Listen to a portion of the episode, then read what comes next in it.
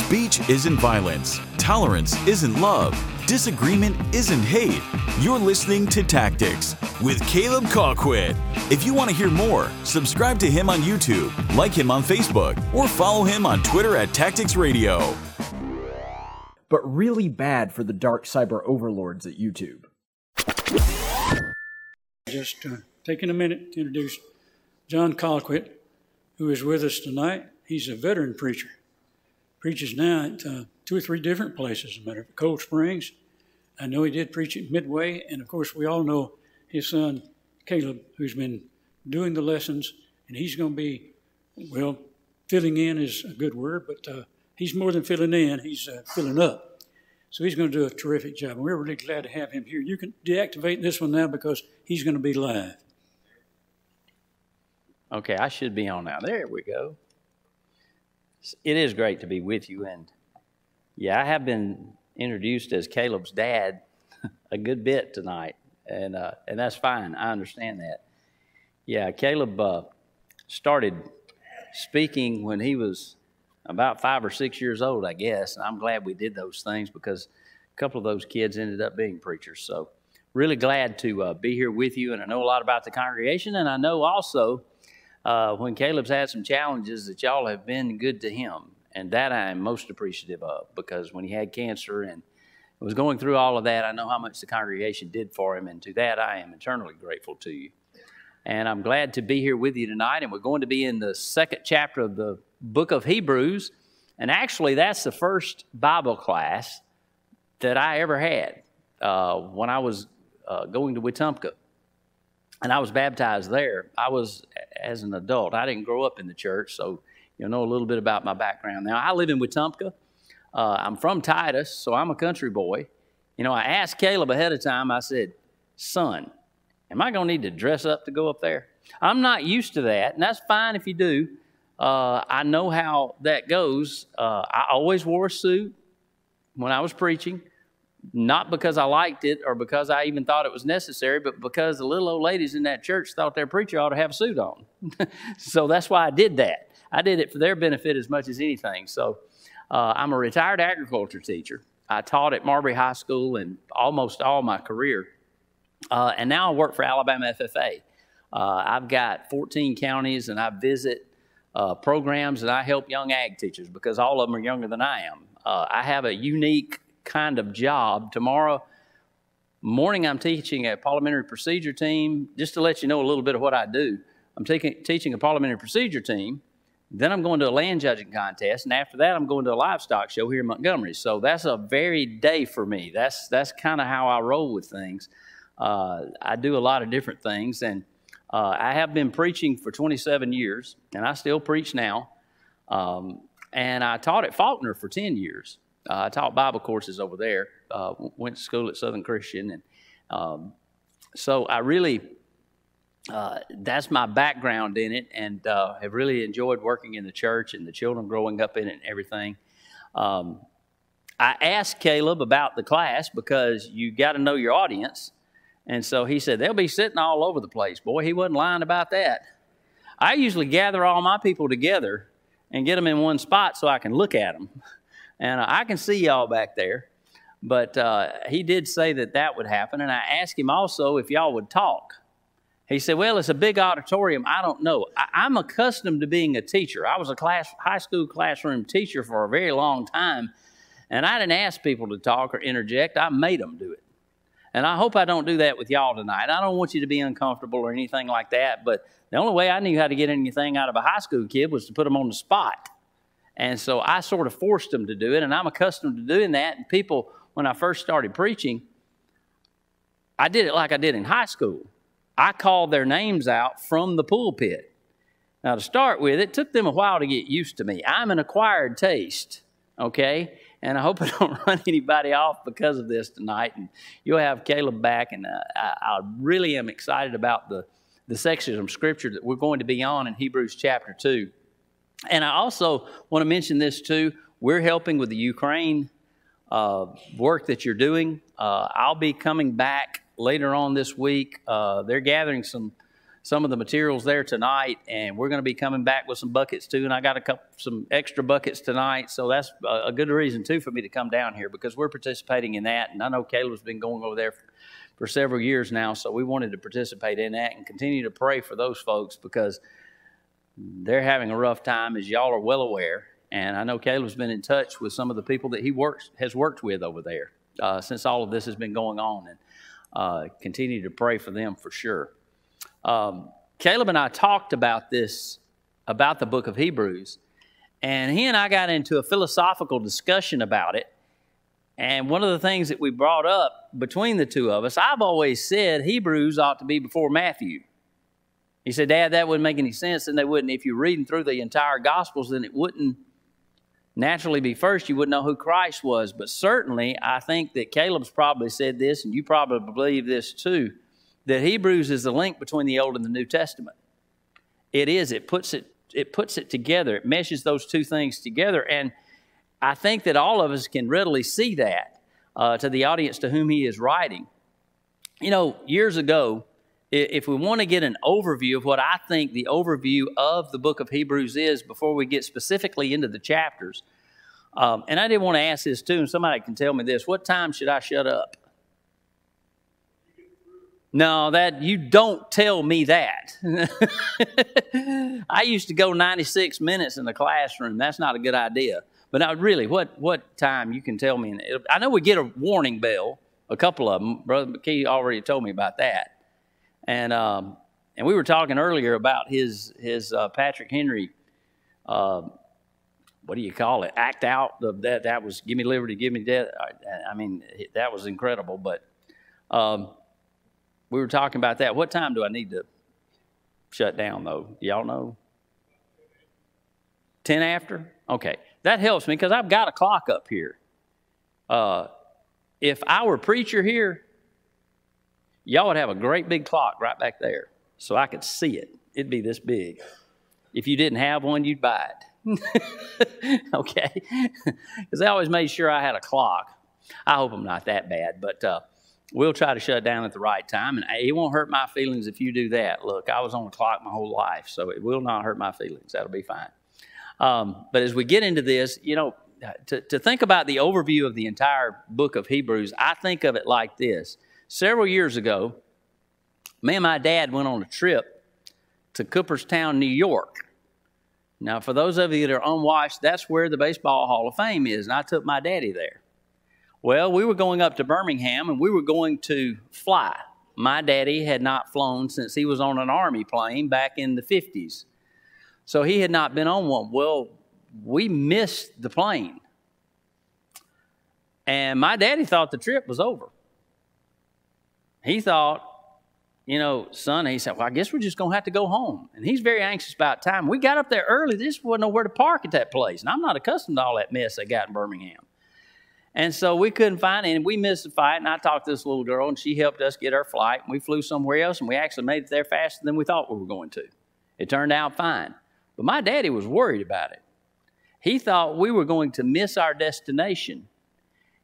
And you've got to stay on course wherever you're going. And it's a very simplistic analogy to give, but that, I think that's what Hebrews is about is just staying on course. Because the Hebrew writer was worried about them getting off course. And we'll see that as we go through. And if you go ahead and turn to that chapter, uh, as far as the background information is concerned, Caleb's probably already covered that. Uh, but if you were going to give an overview of the entire book, he wanted them to take heed, to pay attention to uh, the things that they had heard and the things that they had learned. He was concerned about them drifting away. And as a result of that, that's why he is inspired to write this, not only to the Hebrew Christians then, but also to us as well, to hold on to that truth that they had, that they had discovered and that they made aware of about the Messiah coming and Christ being the Savior. We know today, when we think about it, and these people drifting away, today we think about there is a pressure to compromise truth. You can nod at me if you think that's right. If you don't, do that. But I think we've got a lot of that going on. And I've been in the church myself since 1987, been a member of the church, and I've seen a lot of changes in that time. Some of you have been in a lot longer than that. And, and I'm not saying you're doing it here. I don't know what you're doing, but I do know as a general population and people that call themselves Christian, I know there's been a great compromise on what truth is and how diligent you are supposed to be in following it.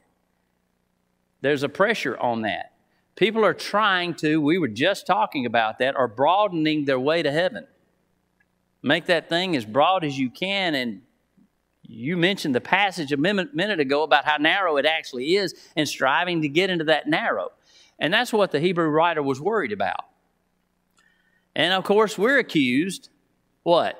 Of being too narrow. You know, I'd rather be too narrow than too wide. Let that soak for just a minute. And I really do believe that way because I think we've gotten to the point that we've overlooked that and concerning ourselves with numbers and sizes and all those kind of things and, and drawing people and all of that. Um, the beauty of being a guest preacher, guest Bible school teacher is this I'm not really worried about what I say as far as stepping on somebody's toes because I'm going to be out of here and Caleb will be back and y'all can fuss at him about how I was if you want to. but as far as I'm concerned, I mean, I, I, really am concerned about that in the church. And I think I know what kind of congregation you have here. I've been associated with it enough to, to know that. But we have been accused of being too narrow in the Lord's church. People will say, and this is what I'm building up to, and then we'll get into the text. There are a lot of people in this country that will say Jesus was a great prophet. A lot of people will say that. A lot of people will say he is a great teacher. He is somebody that you should listen to. Yet they don't really believe in following what he said to do. And that is where the problem lies and where the rubber really meets the road. Now, the author's fear in this, the, the writer of the book of Hebrews, that they'll hear and they've heard and they've learned, but they're not going to actually obey. Now, that's why this is also a contemporary book, too, because I think it fits. And, and I got to tell you, this particular chapter, I was glad I got it because I think it's one of the best ones in the entire New Testament. I do. Because as we get into some of the things here, it's going to be outstanding, some of the truths that we learn. And imagine them hearing this for the first time and taking an evaluation of themselves. The author wasn't worried about them rebelling. He wasn't worried about them rebelling against the church or what they had believed. You know what he was worried about? Them being careless and lethargic. That's why that can hit us very, very close to home, can it? I think that's what he was worried about. They find out, of course, in this, in this overview, if you were going to summarize this in just a few words in a sentence, that Christ was the greatest, He was the highest, He was the best of all things, He was the creator, the sustainer, the redeemer, and the preeminent one. And that's a whole lot, isn't it, in one person? that came in the flesh. If you had any a, a lack of conviction about who Christ was, then you don't, if you believe this book and believe what the inspired writer said, if you believe it, then you don't have to question Christ and who he was and what he did. He wasn't just a good prophet, he wasn't just a smart teacher, he wasn't just somebody that, that did some miracles. But he was all those things that I just mentioned. He was the absolute preeminent one. He's better than all of them. He became the high priest, which is, of course, emphasized in this book. So he was worried about them neglecting their salvation. Now, I don't know how y'all do with things, but this is how I typically do a class. Now, I've got a text right here in front of me. But I'd rather one of y'all read. Now, who, who's the best reader in here? I don't know who. The, I always get a kid to do this, and I always say, "Who's the best reader? You a good Bible reader? Do all you can. Good. I like the way he's dressed tonight. He is ready for St. Patty's Day, and I'm glad of that. And if you would, And I like to have somebody to read if you will. If you don't want to, all you got to do is tell me no. It's not going to hurt my feelings. I won't get mad, I promise. And I don't think anybody else will in here either. If they do, that's their problem. Because if you don't want to, that's fine. But if I could get you to, in your, your outside voice, where everybody can sort of hear it, and I'll, I'll follow along here with you, and we'll get into this as he is worried about them neglecting their salvation, where we'll begin. it. and I don't, I've got New American Standard here that I use, but I don't know what you're using there. As long as it's a good translation, that's fine. Probably whatever it is. But we'll do uh, verse 1 in chapter 2, if you would share it with us. Therefore, we must pay much closer attention to what we've heard, lest we drift away from it. Okay. Pay close attention, or else we drift away. That's the way I envision this, what he's talking about. Pay close attention to those things that you have heard so that they wouldn't drift away from it. Okay? So they wouldn't fall away from it. Now, we were talking about Calvin just a few minutes ago, Brother Bob.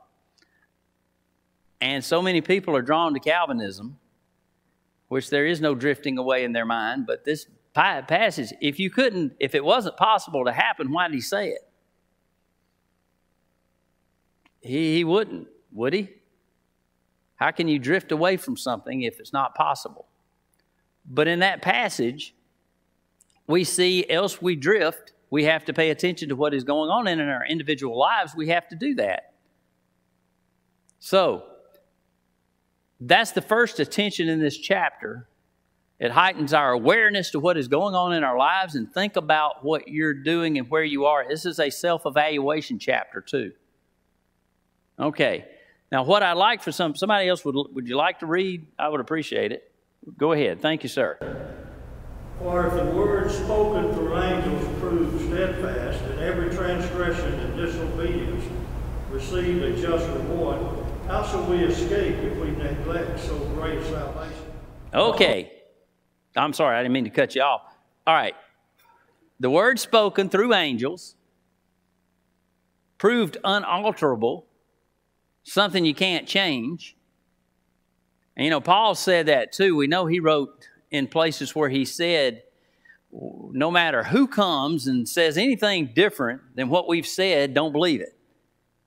All right?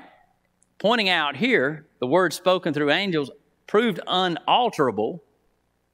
And then he talks about, I've got a problem with this, and I want you to interject in this. I would appreciate it uh, to help me understand better. In the next sentence that he says there, every transgression and disobedience received a just penalty.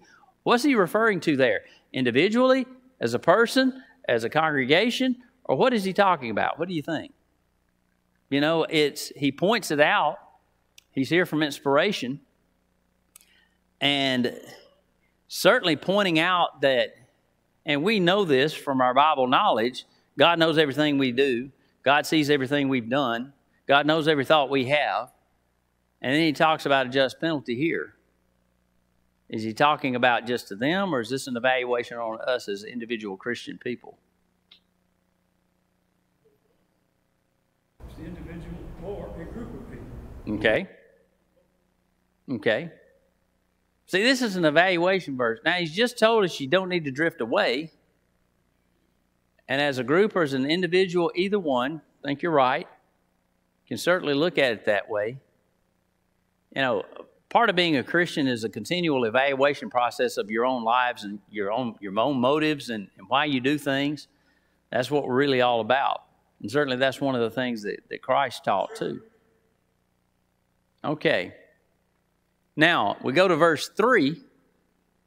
Um, and in this particular one, now this is a famous passage.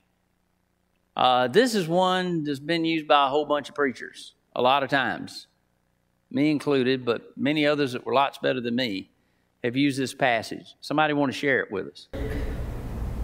How shall we escape if we neglect so, so great a salvation, which at the first began to be spoken by the Lord, and was confirmed to us by them that heard me, heard him?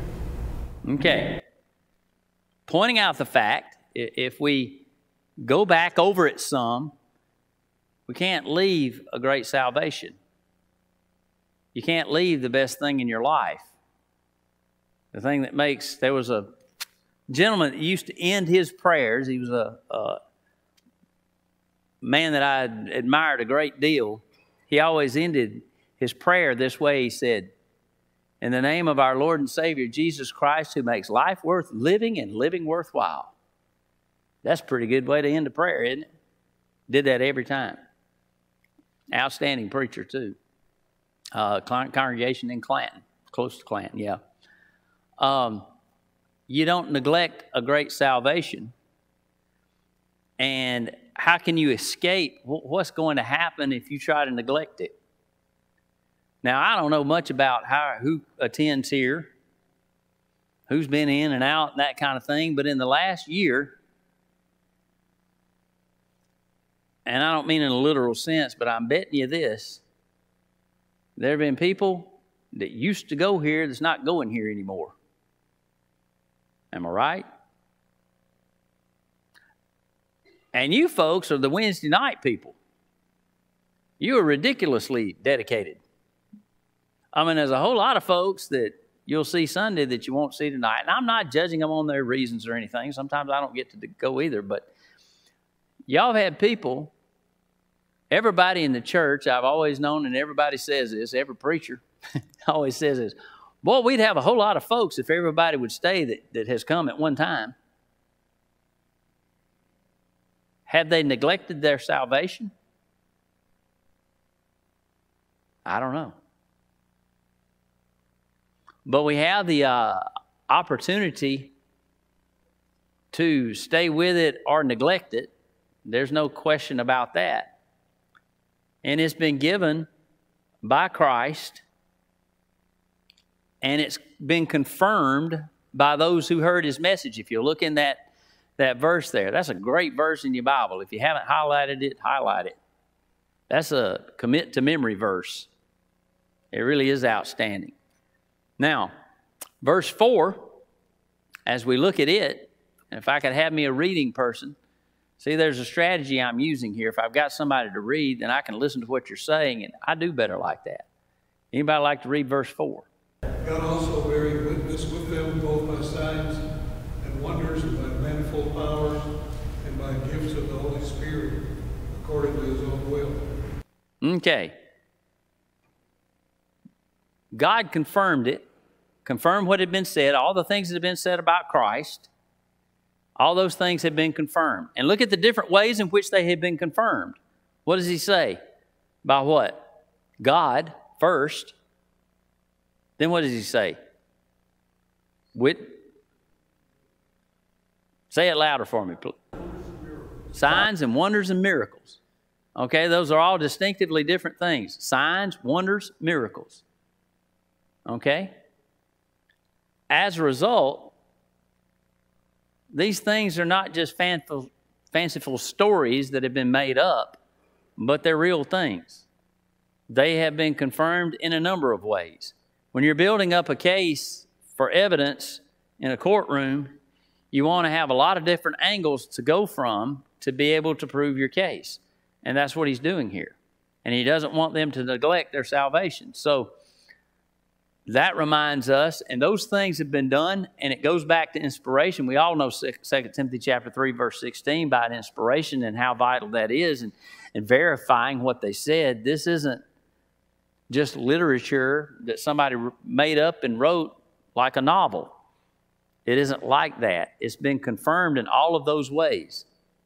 Because they had people in their day that were eyewitnesses to the things that had transpired with the beginning of the church, the miracles of the apostles. Some of them were alive when Christ was alive in the flesh here on earth. There were other signs, and the Holy Spirit validated it as well. This is one of those chapters that you can go to I've got a situation right now at my own house. I've got a foreign exchange student living with me. He's from Spain. He's Catholic, sort of. Uh, there's a lot of sort of Catholics. When you ask them if they are, they say, Well, I'm Catholic. He says Catholic. He he's going to live with us until May. And he's been to church with me, sat in my Bible class. We've done that at home and that kind of thing. But I'm getting a trend. We, I've also had a, a kid from Italy and France, and these folks in Europe, they take the Bible as a really good book that should be studied, but should never be taken literally in whatsoever. I'm going to take him to that great big boat in Kentucky before he leaves here. The ark, I'm going to take him up there. Because and and he's pretty vehement, he's pretty adamant about his his belief and that just the Noah's ark does not make any sense. I said, well, how does this whole thing existing make any sense? And of course, he goes back to the Big Bang, and I say that's the silliest mess I've ever heard of in my life. And I got a science degree, and yes, it's from Auburn, but we learned some stuff, in spite of what some of you might think. we did. You know, I, I've had some science classes too. And even before I was so convinced the Bible was right, the Big Bang was stupid. I mean, it was. It's just stupid. I used to tell my kids in class that. That's the silliest thing of nothing coming from budding together and all that. But he really is, isn't bought in. I said, why don't you just read the Bible yourself? He said, I cannot understand the Bible. I said, yeah, you can. It's not that hard. People have been conditioned to believe they can't really understand it. And they shouldn't believe necessarily what they are reading. That's Europe. But you know what? That's Montgomery County too. More and more by the day. Isn't it? I'm in high schools all the time. I never thought I would see some of the things I see and hear some of the things I'm hearing now. And I've been around kids all my life. It has changed dramatically in the last six years since I've been out, directly in the classroom every day. It is absolutely amazing in our public schools, probably in the private schools too. They're not necessarily going to be any better from a moral standpoint. But I, I, I hear that. Uh, but these things have been confirmed by the Holy Spirit, by the miracles, by the signs, and all of those things. Now, verse 5, somebody share that with us. For he did not subject angels the world to come, concerning which we are speaking. Okay. Somebody please tell me, you've been a Bible student longer than me. What do you think he's talking about there? Why does he bring angels into it? Or the world to come? He's better than that. And he draws what we said in the beginning in the introduction that Jesus is better than the angels, better than anybody that's prophets that have come before. He's better than any high priest we've ever had. And even if it's a messenger from the heavenly throne of God, and that's where he came from anyway. And I think Hebrews gets into that too. Of course, the Gospel of John does, putting Christ into a cosmic perspective, not just beginning with Adam, but beginning before time ever began, before he was always there. Okay, thank you. All right, let's look at verse 6. Uh, this is a reference here to the Old Testament. This is a translation I have, but one has testified somewhere saying, and look at this passage. We've heard it before from the Old Testament. He says, What is man that you remember him? And where'd that come from? Some Bible student in here ought to know where that came from. What is man that you remember him, or the Son of Man that you are concerned about him? Anybody know where that came from? Psalms what? Very good. Yeah, we've heard that before. Sometimes I'll go back and pick up something that was already inspired and write it and carry it forward, but it fits, doesn't it? That's an incredible statement. You know, I always told my young people uh, it's always been funny to me, and maybe that you haven't had this experience, but I always have. Why is it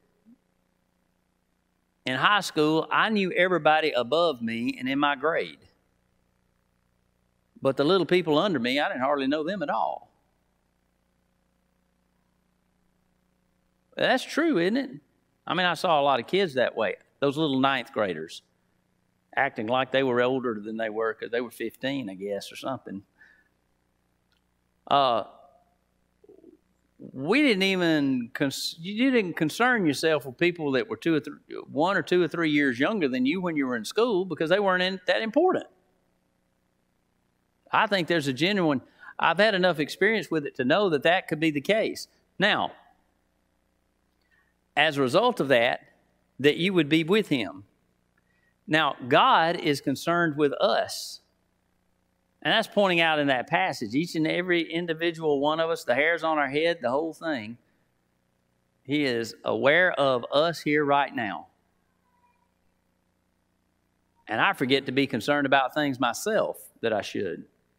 But it's hard to imagine that the King of the universe is concerned about me. Now he goes on in verse 7, if you will. This is talking about Christ. You have made him for a little while, made him for a little while lower than the angels. You have crowned him with glory and honor and have appointed him over the works of your hands. Now, that also elevates in our mind what Christ was. Because he says there, you made him a little lower than, than the angels. All he did was take him out of heaven. Isn't that true? He took Christ out of heaven, a little lower than the angels, and then crowned him with glory and honor. When he goes back to heaven, he's elevated back again to the throne of God. And he was appointed over the works of your hands that elevates Christ in a magnificent way. So, verse 7 Christ is glorified, Christ is honored. Think for just a moment, if you will, before we go to verse 8. Think just a moment and imagine this. And I'm an imaginary person. I used to play cowboys and Indians and Spider Man and Superman and all that stuff. Use your imagination here for a minute. Think back as you were a child Use that imagination. Think about this. Can you imagine? It's hard for us to imagine anyway, but can you imagine what heaven was like when Christ went back? Think, think of what that was like. He'd gone to earth, he carried out the mission, then he goes back to heaven. Well, he was the most glorified being beside God in heaven. That was the greatest celebration there had ever been. So when we consider that, all things were with him. Look at verse 8. You have put all things in subjection under his feet. For in subjecting all things to him, he left nothing that is not subject to him. But now we do not yet see all things subject to him. Now, what is he talking about there? All right. Everything, where if you think about the greatest religious, those that have the greatest impact in the history of the world, okay? You've got Moses, David, you got Muhammad, Confucius, you got all those people. We question those folks, and there are reasons why we question Muhammad and Confucius and Mahatma Gandhi, all of those folks, we question them because of the flaws that they had and because they lacked the supernatural nature of God that Christ had, right? He's saying here that everything is subject to Him. Everything that we see is subject to Christ.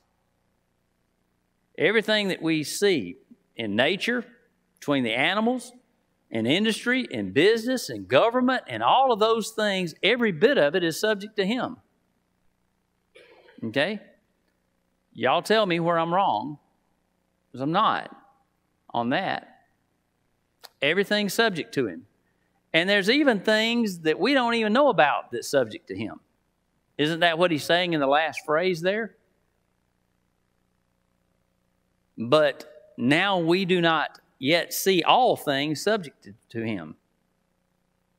So, not everything that we see is subject to him, but we don't even know what it is. Okay. We look at verse 9 and says, But do we see him who was made for a little while lower than angels, namely Jesus, finally get his name here of who he's talking about? We've gone the first several verses, the first eight verses, it hasn't mentioned his name yet in this passage, but now we get his name. So there's no confusion here. We get his name because of the suffering of death crowned with glory and honor, so that by the grace of God he might taste death for everyone. Now, this is where any preacher that's worth his salt can make a plea. And if he can't convict your heart with that statement, then you can't be convicted. And what I mean by that is this. He tell you, that's my first one, isn't it? I got five minutes. Is that what we're saying? Okay. He was crowned with honor and glory by the grace of God that he might taste death for everyone. Now, this is where we get none of us have earned our salvation. I've never seen a member of the church that said we earned it. And we don't have to back off on that. Now, one thing that gets on my nerves is when somebody, I say you need to be baptized, you need to live right, and all that. You know what they'll say? Well, you don't understand. And I'm talking about somebody that had his doctorate in theology that was in a church. Well, you don't understand the grace of God. First of all, I don't like anybody telling me what I know. I mean that. I mean, you can ask me and I'll tell you, and I could be wrong about something. There's no question about that. But don't tell me what I know or don't tell me what I don't understand. Because of that, he thinks I don't understand the grace of God. Because I think, y'all have heard that before. So you believe somebody has to be baptized? Well, yeah, I do. well, you don't understand the grace of God. I, how many y'all been told that before? I mean, I have. It's interesting talking to preachers. We're hard headed lot. Uh, but he tasted death for everyone. And if you can culminate a sermon right there, you can prick somebody's heart. Look at verse 10 For it was fitting for him, for whom all things, and through him, or through whom all things, in bringing in many sons to glory, to perfect to perfect the author of their salvation through sufferings. Our salvation was made possible through the sufferings of Christ. And that's why he was glorified. So, as we consider those things in verse 10, he was the, first of all, I glean from that, he's the only one that could do it. And everything that was done was through him and by him.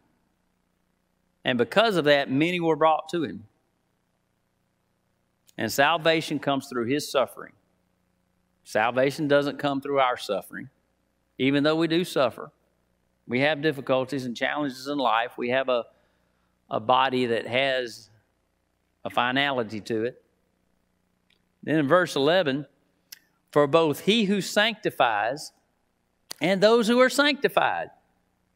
So he who sanctifies, that's Christ, and those who are sanctified are all from one Father so those that say that Christ, and there are those out there that say Christ wasn't the real one, and they'll they'll make accusations. And I used to work in service stations where we had people of Islam, and they say y'all believe in three gods, and I said no, we don't. And we get into those situations, but we come from one Father, for which reason He is not ashamed to call them brethren. And we are invited to be in the family of God. That's what's meeting here tonight. You ever felt like sometimes it didn't act like the family of God? On occasion. Uh, verse 12, this is what he says I will proclaim your name to my brethren in the midst of the congregation. I will sing your praise. There's an advocate there, isn't there? Verse 13, and again, I will put my trust in him. And when you say your prayers and you read your Bible and you have those quiet times. Remember, that's what life is all about, is putting your trust in Him. And again, behold, I and the children whom God has given me. Now, there are some, of course, that'll say, see, that's where God chose everybody that was going to be saved ahead of time. But it's always a choice by the individual person. It was never forced on anyone. Verse 14, therefore, since the children share in flesh and blood, he himself likewise also partook of the same, that through death he might render powerless him who had the power of death, that is the devil. Now, there's a whole lot of doctrine in verse 14. Siblings share blood and flesh.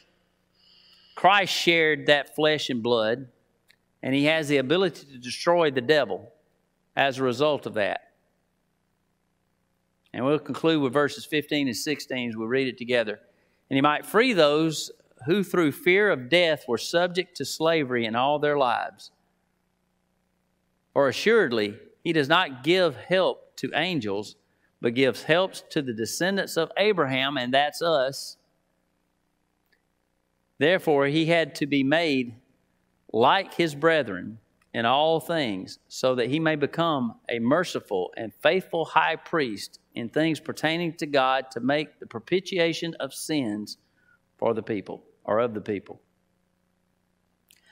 Now, I'm going to conclude right there because I think I'm supposed to.